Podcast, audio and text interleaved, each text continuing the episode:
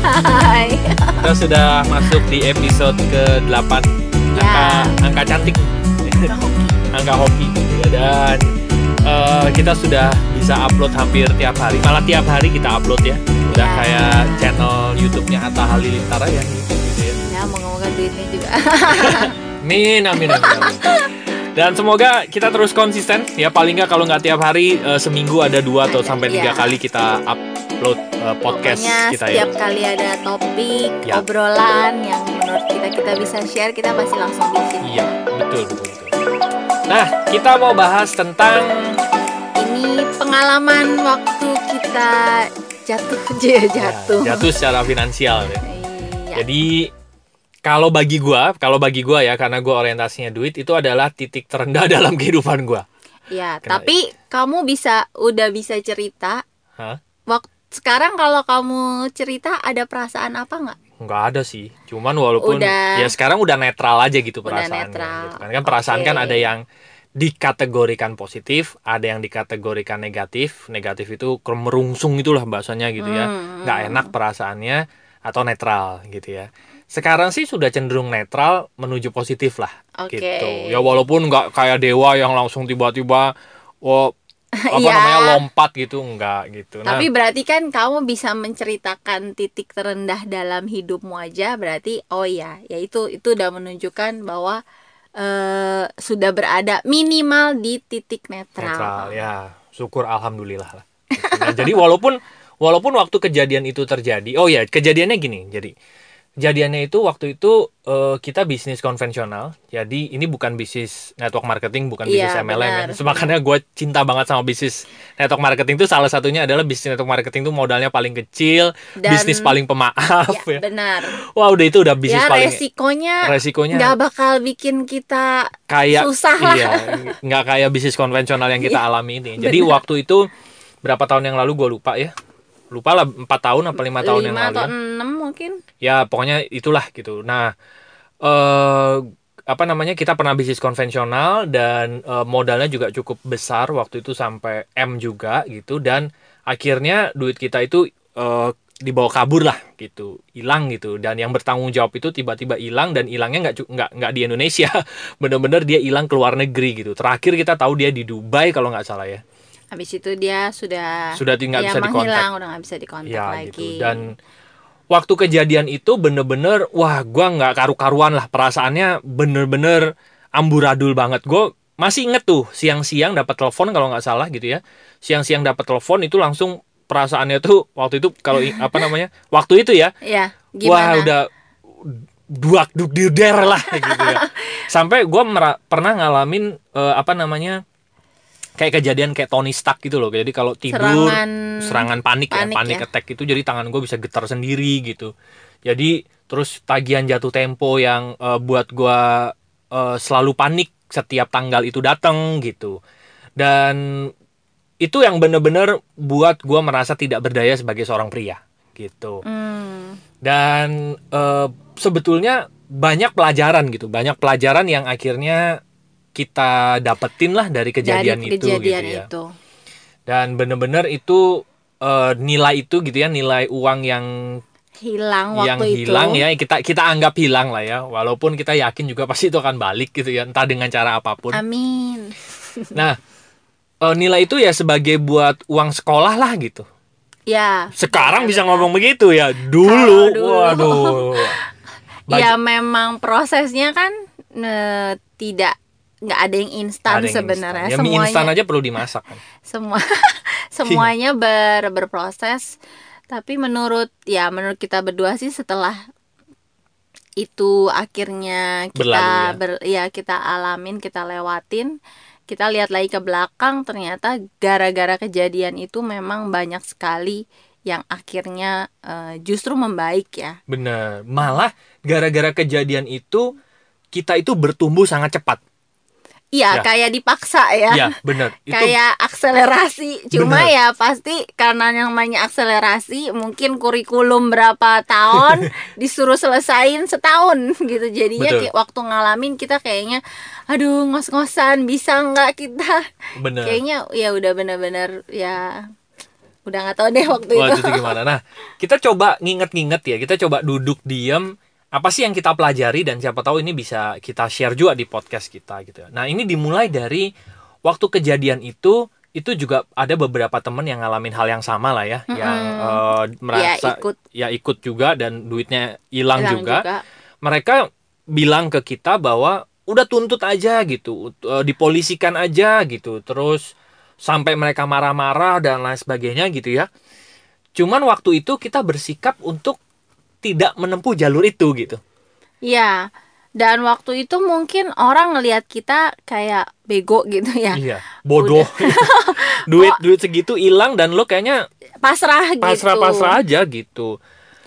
Dan eh, waktu itu waktu itu untungnya ya kita kita menyadari satu hal begini bahwa segala sesuatu yang terjadi di kehidupan kita itu ada andil kita Pasti. gitu.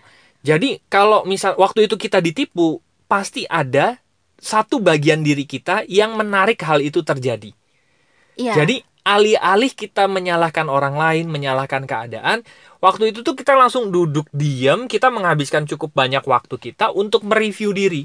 Kenapa ya gue bisa sampai ditipu dan nilainya cukup lumayan bagi kita ya gitu. Iya. Mungkin ada teman-teman yang nilainya lebih besar dari kita gitu. Cuman eh, pengertian itulah, pemahaman itulah yang membuat kita tidak melakukan penuntutan gitu ya, tidak mempolisikan Mm-mm. orang-orang tersebut gitu. Iya, benar sih, karena memang ya segala sesuatu segala sesuatu itu Hmm. datang ya benar kata Ari atas andil kita. Karena kita yang ngundang secara langsung atau tidak.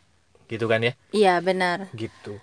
Mungkin di kejadian yang ini aja, kejadian yang sehari-hari aja. Mm-mm. Misal ya, kita kita ngerasa eh, anak kita kok nggak bisa diatur ya. Contoh aja nih. Ya, Kok anak kita nggak merasa apa ke sana ke sini ke sana ke sini sebetulnya mungkin bukan anak kitanya yang nggak bisa diatur cuman kitanya kita mungkin punya standar yang tinggi di dalam hati kita itu Ja- yang menyebabkan kita merasa eh, nggak bisa anak itu nggak bisa diatur. Benar gitu. Mungkin kita mengharapkan anak ini duduk diam selama satu jam gitu ya, kan. duduk manis. Duduk manis selama satu jam. Ya namanya anak-anak balik lagi kan. namanya anak-anak kan pasti lari sana, lari sini, lari sana, lari sini. Dan langsung kita beranggapan bahwa ah, oh anak ini yang nggak bisa diatur. Padahal Mm-mm. sebetulnya di dalam ada standar di dalam diri kita yang membuat akhirnya kita mengeluarkan persepsi tersebut begitu kan ya Benar. Nah. Atau ada juga kayak eh kita berasanya apa ya? Kadang-kadang kita berasa ada orang yang nyebelin Nah, sama oke. kita. ya Tapi sebenarnya bukan itu orang bukan orang itu yang nyebelin Oke. gitu.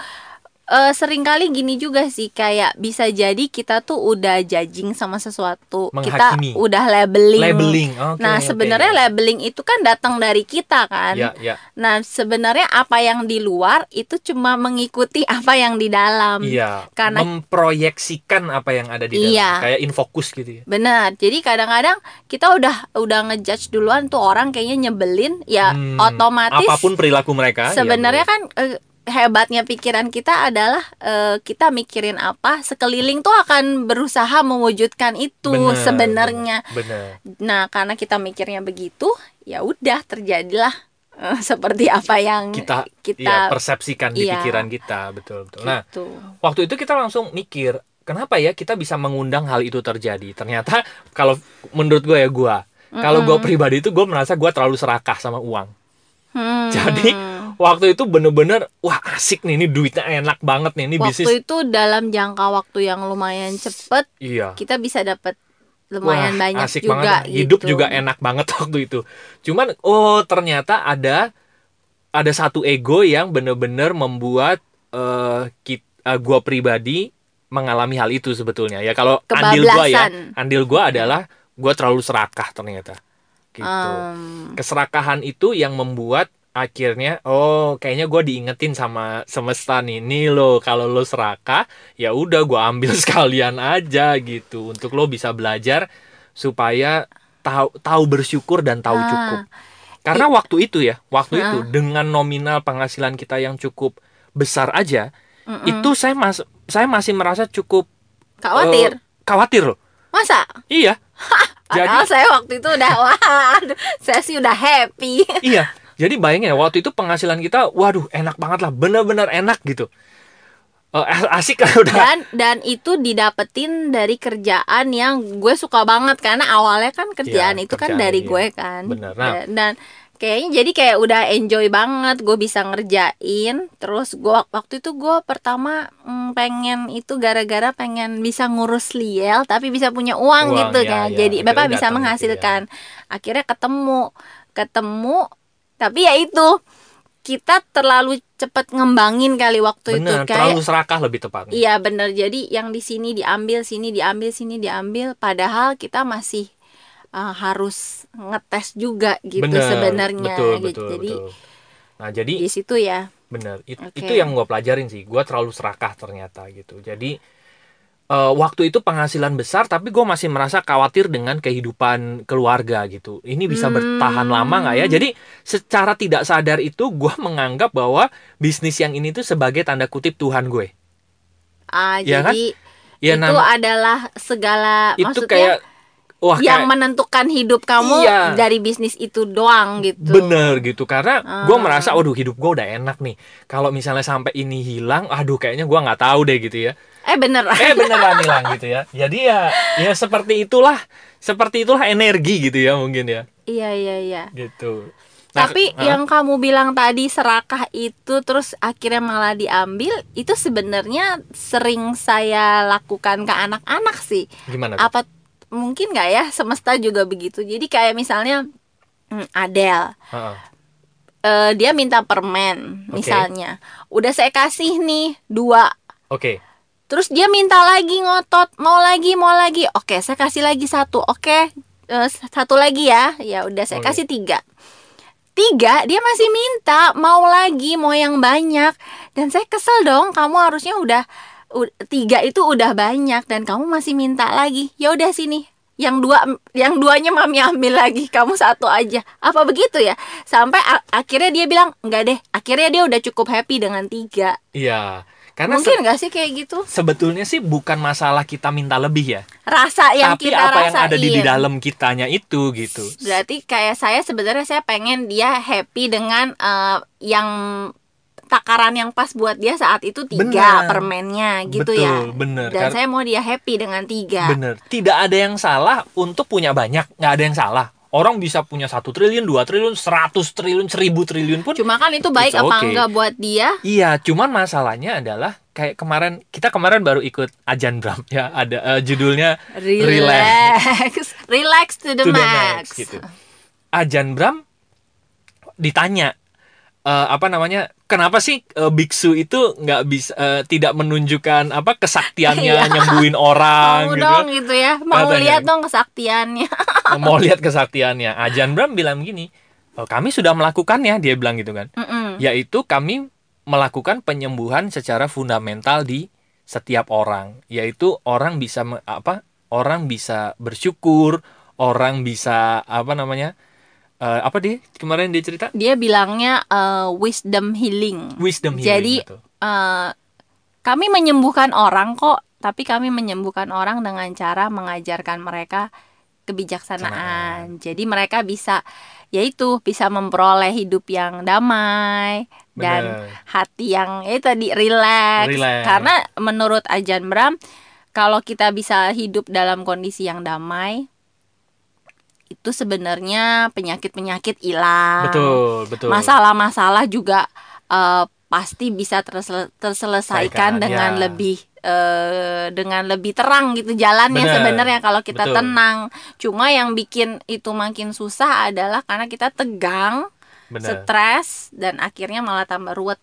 benar kira-kira gitu ya. karena Ajan Bram juga kemarin eh, bilang juga kalau misalnya kita nyembuhin orang orangnya sembuh secara fisik nanti Ya, kalau eh, kedamaian yang nggak dia dapetin dia bisa sakit lagi Sakit bahkan lagi. ujung-ujungnya toh dia juga meninggal juga cuman Benar. pada saat dia meninggal dia meninggal dalam keadaan apa gitu kan Mm-mm, dalam keadaan mm-mm. tenang atau masih dalam keadaan kemerungsung gitu iya, ya benar. nah begitu juga dengan eh, banyak orang minta kekayaan segala macam gitu nanti kalau udah dapat 10 nanti minta 1000 kalau udah 1000 minta 10.000 gitu nah Jadi yang diarah itu selalu rasa ya. yang diarah selalu rasanya kita boleh kok minta banyak cuman pada saat mendapatkan itu atau perjalanannya itu kita bersyukur nggak kita Ber- bisa bahagia bahagia nggak damai nggak dengan itu. Betul. Jadi selalu ujung-ujungnya balik lagi apa yang ada di dalam sih ya. Dan sebenarnya eh ya semesta Tuhan itu sebenarnya selalu kalau dibilang selalu kasih kita yang terbaik itu benar. Cuma Iya. mungkin tidak selalu dengan cara yang baik.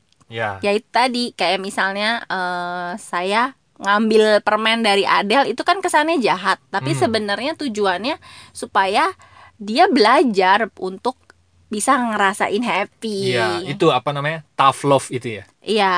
Ya ya ya jadi ya. sebenarnya ya ujung-ujungnya kita tuh pengen dibikin happy gitu sama Benar. semesta sama Tuhan. Benar-benar cuma kadang-kadang kitanya aja yang apa ya eh kitanya yang masih belum tercerahkan mungkin. Iya, benar-benar benar jadi kayak belum bisa lihat apa sih tujuannya gitu. Yang dilihat cuma sakitnya doang cuma nggak enaknya doang. Padahal di balik itu ujung-ujungnya buat supaya kita tuh bisa ngerasain damai happy. Begitu kita damai happy sebenarnya ya semua ya udah udah kita udah kita miliki udah kita miliki. iya, semua betul. yang dibutuhkan sebenarnya selalu ada.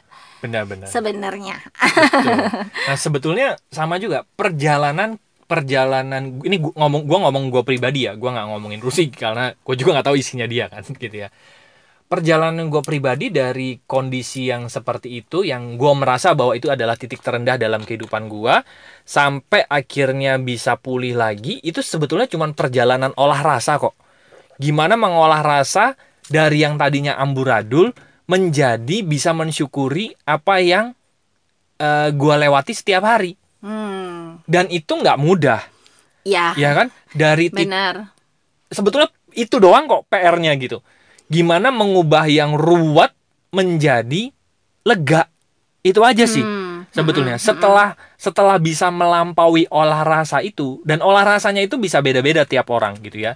Gue pribadi bisa bertahun-tahun gitu. Kenapa? Karena gue belum punya pengalaman kayak gitu gitu ya. Ya. Karena dulu bis MLM kan enak-enak aja gitu ya maksudnya ya resiko Resikonya apa apa sih segala paling macam tim nggak jalan maksudnya Iya. Hmm. nggak ada kerugian yang besar yang bisa bikin kita bangkrut gitu bener ya apalagi gue orientasinya duit kan kehilangan Ya. duit segitu banyak ya itu cukup membuat sangat ruwet di dalam gitu oke Jadi ujiannya cuma itu kok sebetulnya. Bagaimana akhirnya bisa mengubah rasanya, gua bisa mengolah rasanya dari yang ruwet menjadi benar-benar terang lagi gitu. benar-benar sebenarnya semua masalah mungkin ujung-ujungnya pengen kita belajar itu ya Bener.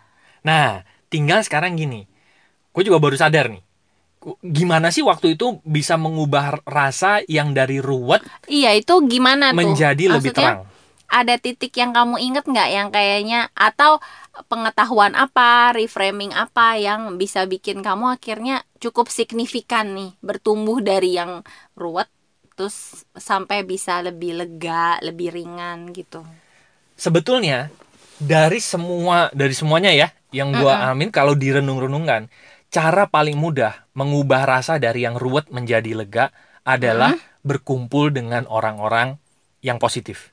Itu cara paling cepat Ah, sebetulnya. Berarti, kenapa? oh, berarti kalau kamu bilang berkumpul, berarti kita mesti keluar, bener bener. nggak? Bener karena ke- Jangan diem di dalam dalam, bener. malah. karena kecenderungan orang kalau lagi di titik terendah dalam kehidupannya dia malas ketemu orang kan Iya, Apa, karena kayaknya udah sumpah butek duluan. gitu, bener. Belum juga ada perasaan mungkin minder bener atau ya apa pun lah. merasa akan dihakimi merasa Kayaknya Bah, udah nggak berharga. udah nggak berharga gitu. Nah, ya. tapi Mm-mm. memang s- jalan tercepat untuk bangkit dari eh, Ah. apa ngubah rasa itu adalah ketemu guru-guru kehidupan Ya. ketemu dengan orang-orang yang punya antusias positif kenapa Bener. karena mereka akan memberikan sebuah sudut pandang sudut pandang Ya. yang baru setelah pada saat kita nanti mendapatkan sudut pandang yang baru itu pandangan kita langsung berubah kok langsung Ya, cerah gitu Bener. gitu. Kenapa? Karena sama kayak episode yang sebelumnya tuh. Seringkali kita ruwet itu karena apa Pengetahuan kita masih di bener. situ. Pengetahuan kita empat, masalah kita ada di enam misalnya. Berarti itu gitu. kayak kita anak SD Mm-mm. dikasih soal SMP ya Hmm. selama kita masih ngutek-ngutek dengan buku SD kita ya nggak bakal ketemu jawabannya Bener. berarti kalau kita mau bisa eh, dapat jawabannya ya kita harus keluar nanya sama orang-orang yang udah SMP gitu ya. Benar, betul. Dan pada saat ketemu gitu mereka paling nanya, "E, emang berapa sih lo hilang berapa gitu? Segini. Ya, gua dulu hilangnya segini. Jadi, ah, kok lo bisa akhirnya ba- bangkit segala macam gitu ya? Iya, benar. Ya mereka cuman ya itu lagi-lagi insight yang paling gua dapetin adalah ya itu yang teman gua itu bilang apa namanya eh hidup gua udah sempurna cuman Iya. ada satu masalah aja yang belum selesai yaitu duit gitu jadi akhirnya gua menganggap bahwa uang itu bukan keseluruhan hidup gua uang itu hanya sebagian kecil dari perjalanan hidup gua Berarti kamu bisa bisa memandang keluar iya memandang dalam gambaran yang lebih, lebih besar. betul karena selama ini kalau misalnya kita kita ada di dalam diri kita itu kesannya ruwet banget makanya kenapa sepak bola tuh ada pelatihnya Benar, Ya karena kan? pelatih yang bisa lihat dari sudut pandang yang lebih luas. Sudut pandang lebih Sedangkan luas. kalau pemain ya dia cuma lihat yang di, di sekitaran dia aja. Bener. Atau nggak usah gitu. Kalau misalnya kita nonton bola, kita nonton dari kamera kan. Mm-mm. Dari kamera itu kan kita ngeliatnya, eh kenapa nggak dioper ke situ sih gitu Ah, kan. ah, ah. Padahal kalau yang di pemain, jadi pemain, mungkin nggak kelihatan pemain yang ada di depan sana Iya. karena mereka sejajar kan.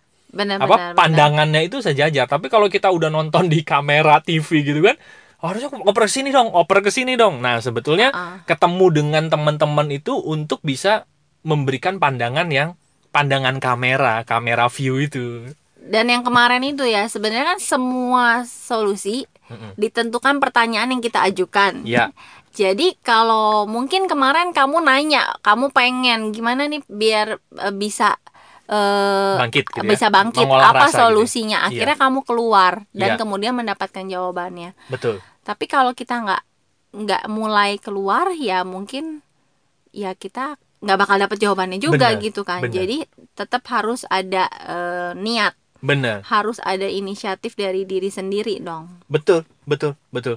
Jadi kelilingi diri Anda dengan orang-orang yang kita sebutnya orang-orang positif lah, gitu ya. Benar-benar kelilingi itu supaya pengetahuan kita bertambah. Pada saat nanti pengetahuan kita bertambah, kita dapat masalah yang sama. Kita udah punya kok pengetahuan itu. Nanti kalau misalnya kita Hmm. ketemu masalah lagi gitu ya, Mm-mm. mentok lagi masalahnya, kok Ya kayaknya tinggal. susah. Ya kok susah amat ya menyelesaikannya. Ketemu lagi aja dengan orang-orang yang hebat tersebut Iya. gitu. Kelilingi lagi mungkin dengan level yang lebih tinggi lagi. Secara nggak sadar, level kita naik terus kan sebetulnya. benar dan menariknya kalau kita nyari Mm-mm. itu kayak guru-guru kehidupan itu muncul gitu entah dan Entah dari Facebook entah pertama dari kali Facebook betul. entah dari buku yang dipinjemin temen dipinjemin saudara kita dapat wah banyak sekali insight yang ternyata ya memang kita mah masih masih cetek gitu kan. ya. iya gitu. Jadi oh ternyata kita nih masih banyak banget nggak taunya. Makanya mungkin kita mentok lagi mentok lagi. Ternyata masih banyak banget yang dipelajari Betul. Makanya sebetulnya ya, kalau di MLM itu orang sering pertemuan, sering buat seminar gitu ya. Dulu gue pribadi menganggap ini apaan sih nih kurang kerjaan buang-buang banget. uang beli tiket Iya beli tiket segala macam gitu ya. Nah cuman emang begitulah manusia gitu. berkembang berkembangnya begitu pada saat kita berkumpul dengan orang-orang yang positif gitu ya ada vibrasi yang saling bersentuhan iya benar Eh, apa namanya energi kita juga makin lama makin makin baik Makin lah naik. gampangannya gitu. Nah nah sama satu Oke. lagi eh, waktu kapan ya gue juga lupa ketemu yang namanya tabel energi. Ya, ya tabel energinya apa apa David judulnya? David Force, R Hawkins. Power versus Force. Power versus force. Itu itu eh, tabel itu menjelaskan sebenarnya ya ya ya kenapa benar. sih hidup kita kemarin bisa kemerungsung bisa ruwet gitu bener dari sisi yang ilmiah Yes, yes, yes, yes. Tadi kan gue cerita sebetulnya itu tuh cuman masalah kita merubah rasa dari ruwet menuju lega gitu doang kan. Nanti Mm-mm. lo bisa cari deh, teman-teman bisa cari aja di di googling Di adalah ya, di googlingnya Google apa ya? ada. Eh, tulis aja level tabel level energi perasaan kalau Oke. mau keluar Indonesia kalau mau yang Inggris tinggal cari power versus force David R Hawkins pasti nanti keluar banyak Iya, iya, iya. Mungkin bisa dibacain tuh. ya. Hmm, Tabelnya tuh kayak jadi gimana sih? tabelnya itu intinya ada ada yang namanya emosi Oke. emosi kita apa terus itu termasuk eh, level apa dan ada energinya berapa nah Oke. Karena namanya power versus force. Oke. Jadi kalau force itu eh, energi yang cenderung memaksa. Kalau memaksa, Ngotot gitu iya. Kalau memaksa Hmm. itu kan ujung-ujungnya yang kayak kata kamu kemarin, Sakit, maksa itu sakit gitu kan. Karena yang namanya maksa pasti ada tegang, ada tekanan gitu. Iya, Jadi iya, iya. sakit. Tapi kalau power itu eh, ya kekuatan yang memberdayakan, membangun. ya, memberdayakan, Jadi ya. justru memudahkan, menguatkan, memampukan. Nah, Oke, oke. di antara dua itu ada garis yang jadi kayak jadi batasnya, Oke. ya. Kita anggap aja pokoknya namanya garis ini ya. Iya. Nah, kalau force itu intinya ya energi-energi yang di bawah garis. Oke, di bawah garis kemiskinan ini kalau gitu ya. Kalau di angkanya dia angkanya 200 tuh batasnya. Oke. Nah, energi-energi yang force tadi yang eh, bikin kita stres, tekanan dan eh, lain-lain itu adanya di bawah 200. Nah, itu tuh Hmm. kalau kita lihat eh, Kita cermati ya. Kita cermati yang paling bawah aja tuh. yang, yang paling bawah yang- adalah- jadi energi yang paling rendah itu rasa malu. Nah, kan? Biasanya emosinya itu merasa diri tidak berharga. Nah, itu dulu Itu kan rendah banget. Ya kan? Nah, itu kan itu kan waktu waktu kejadian itu terjadi, kita juga merasa Iya. merasa nggak berharga. Yang tadi saya apalagi bilang kan kamu kamu malah me- apa ya mengidentifikasikannya sebagai pria yang Iya. gagal karena merasa tidak berharga menafkahi keluarganya. Nah ya itu kan? udah itu udah, kan rasa udah yang paling mentok ya itu Iya, makanya ini diterjemahkan dalam bentuk ilmiah dan akhirnya oh iya ya bener juga. Ini cuma masalah olah rasa kok sebetulnya. Iya. Gitu ya. Nah, terus terus. terus di atasnya ada cuma beda s- it- itu, tadi rasa malu 20 gitu ya Oke. di atasnya cuma beda 10 30 itu ada rasa bersalah Hmm, emosinya oke. menyalahkan nah rasa Ah. bersalah ini menyalahkan diri ya benar, benar. Berarti Menyalahkan sebenarnya- diri menyalahkan lingkungan juga mungkin bisa. Eh, Konteks menyalahkan kan sebetulnya. Karena ini rasa bersalah. Kalau Oh, menyalahkan iya, iya, iya, orang iya. biasanya Iya, iya, keluarnya apa? Marah, Marah, kecewa. bener, betul betul. Jadi menyalahkan diri Iya. sendiri itu Menuding diri sendiri. iya. Ya, oke. Makanya kita perlu belajar yang pertama juga memaafkan diri sendiri sebenarnya. Bener, Kayak bener. kamu waktu kejadian itu ya kamu perlu memaafkan diri Iya. sendiri bahwa waktu itu ya memang levelmu masih di situ. Benar. It's okay gitu. Iya, iya. Oh, sama satu lagi nih. Kalau ngobrolin tentang memaafkan diri. Waktu itu gua gua belajar dari sahabat gua, sahabat gua tercinta ya. Namanya eh, Ananta Wajendra. Nanti cari di Facebook deh, Ananta Wajendra DBA. Dia waktu itu bilang begini. Dia manggil saya Beb. Jadi walaupun sesama cowok, ya, Iya, mereka memang begitu. jadi kami bersahabat sudah dari eh, lama lah, lama sekali. Dia bilang gini, Beb, kita tuh perlu menghargai diri kita sendiri. Jadi kalau kalau kamu punya penghasilan, sisihkan penghasilanmu untuk membi- Mem- membayar. membayar dirimu sendiri. Itu penting gitu. Kenapa? Karena gini deh dia bilang, temen aja ditraktir. Kalau kita traktir teman, teman kita seneng kan. Iya. Nah begitu juga dengan diri kita. Diri kita. Kalau kamu punya penghasilan misalnya berapa? 10 juta, sisihin deh berapa yang kamu misal 5% atau berapa persen untuk bayar diri kamu sendiri. Ngapain? Terserah. Makan es krim kek, makan apa kek. Sebenarnya simpel-simpel aja ya bayar Iya. diri itu. Jadi jangan sampai duit 10 jutamu itu dikorbankan buat kamu Orang merasa lain. tanda kutip nih ya, Iya. tanda kutip dikorbankan buat semuanya buat orang lain, buat semuanya bayar utang, buat semua tapi kamu nggak bisa, tapi kamu tidak membayar dirimu sendiri. Nanti dirimu ngambek loh. Nah, waktu itu dia bilang ini, kalau dirimu ngambek, terus nanti yang mau kerja siapa? Saya pikir, iya, Iya. juga ya. Kalau kita senang, dia, dia bilang kalau misalnya kita kerja dan rasanya happy, kan hasilnya lebih besar gitu dia Iya, bilang. makin Hmm. semangat gitu. makin semangat. Jadi, kerjanya. Saya pikir itu yang salah satu juga yang membuat percepatan untuk apa namanya eh, nyogok diri, Iya. ya, untuk mengubah rasa, tuh, untuk feel good. membayar diri. Apa pun itulah bentuknya pasti teman-teman tahu lah, lo tahu lah. Gitu. Ya. Oke lanjut lanjut. Eh, terus tadi ya habis rasa bersalah 30 ini ada eh putus asa. Itu Oke. 50. Oke. It- itu level apatis. Oke oke Terus kemudian ada atasnya kesedihan mendalam. Oke. 75 itu biasanya emosinya keluarnya menyesali. oke. Belum bisa move on. Masih nyesel terus. Makanya yang Terus susah move on itu ini ya ruwet ya. Ya kesedihan Iya, iya, iya. mendalam. Ini Oke, juga oke. bisa macam bisa macam-macam ya. Ya. Terus di atasnya lagi 100 takut takut Oke. khawatir itu 100. Nah, Nah, di atasnya, nah ini yang agak agak lucu, agak aneh.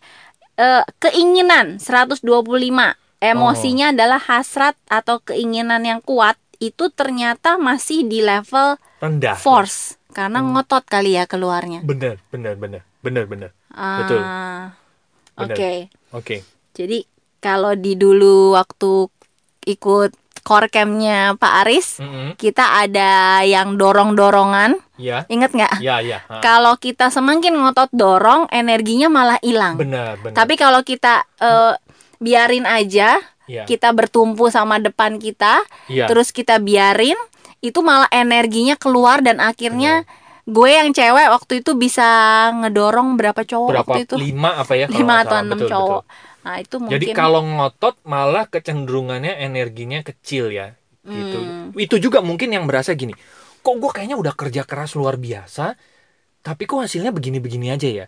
Mungkin Iya. dia sangat mengandalkan dirinya sendiri gitu. Terlalu Ah, ngotot, terlalu ya, ngotot ya, ya, dengan ya. kemampuan diri sendiri. Padahal harus diakui bahwa semesta ini energinya besar banget.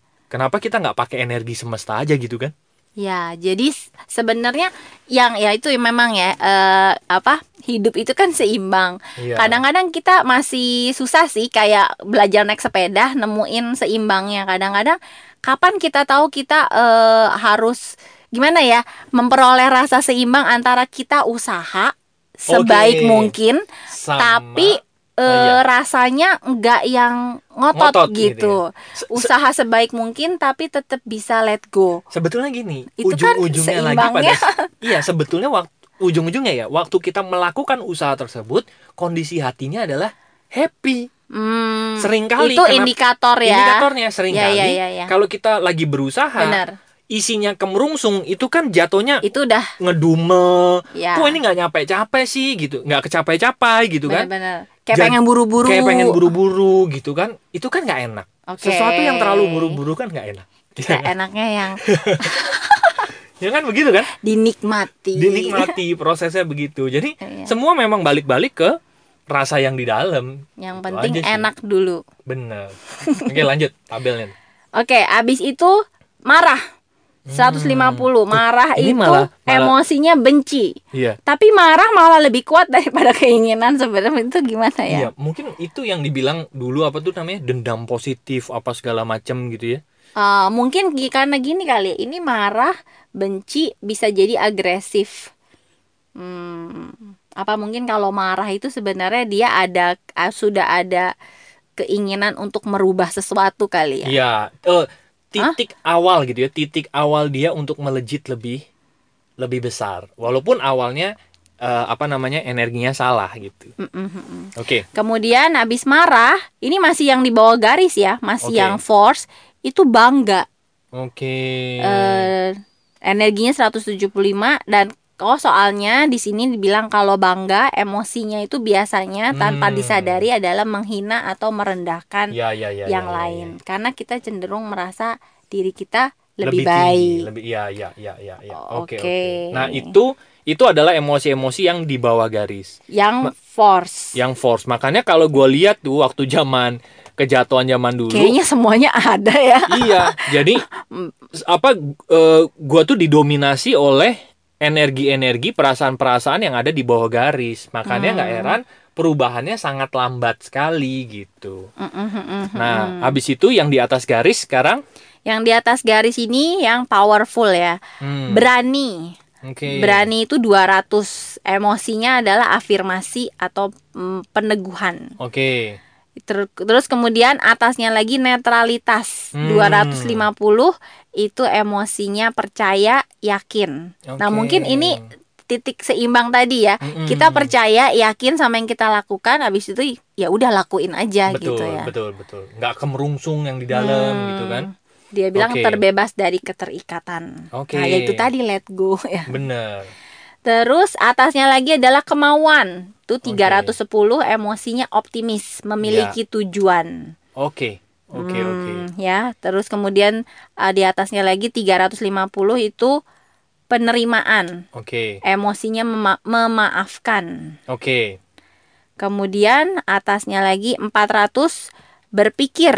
Oke. level berpikir dan emosinya memahami. Oke. Mungkin nanti bisa dilihat di tabelnya lah ya. Iya. Bisa googling sendiri. Pokoknya intinya abis itu udah ini yang udah level Dewa. level dewa lah ya. Ada cinta, eh, ada sukacita, kedamaian dan yang paling tinggi itu pencerahan. Itu energinya 700 sampai 1000 emosinya tak terlukiskan.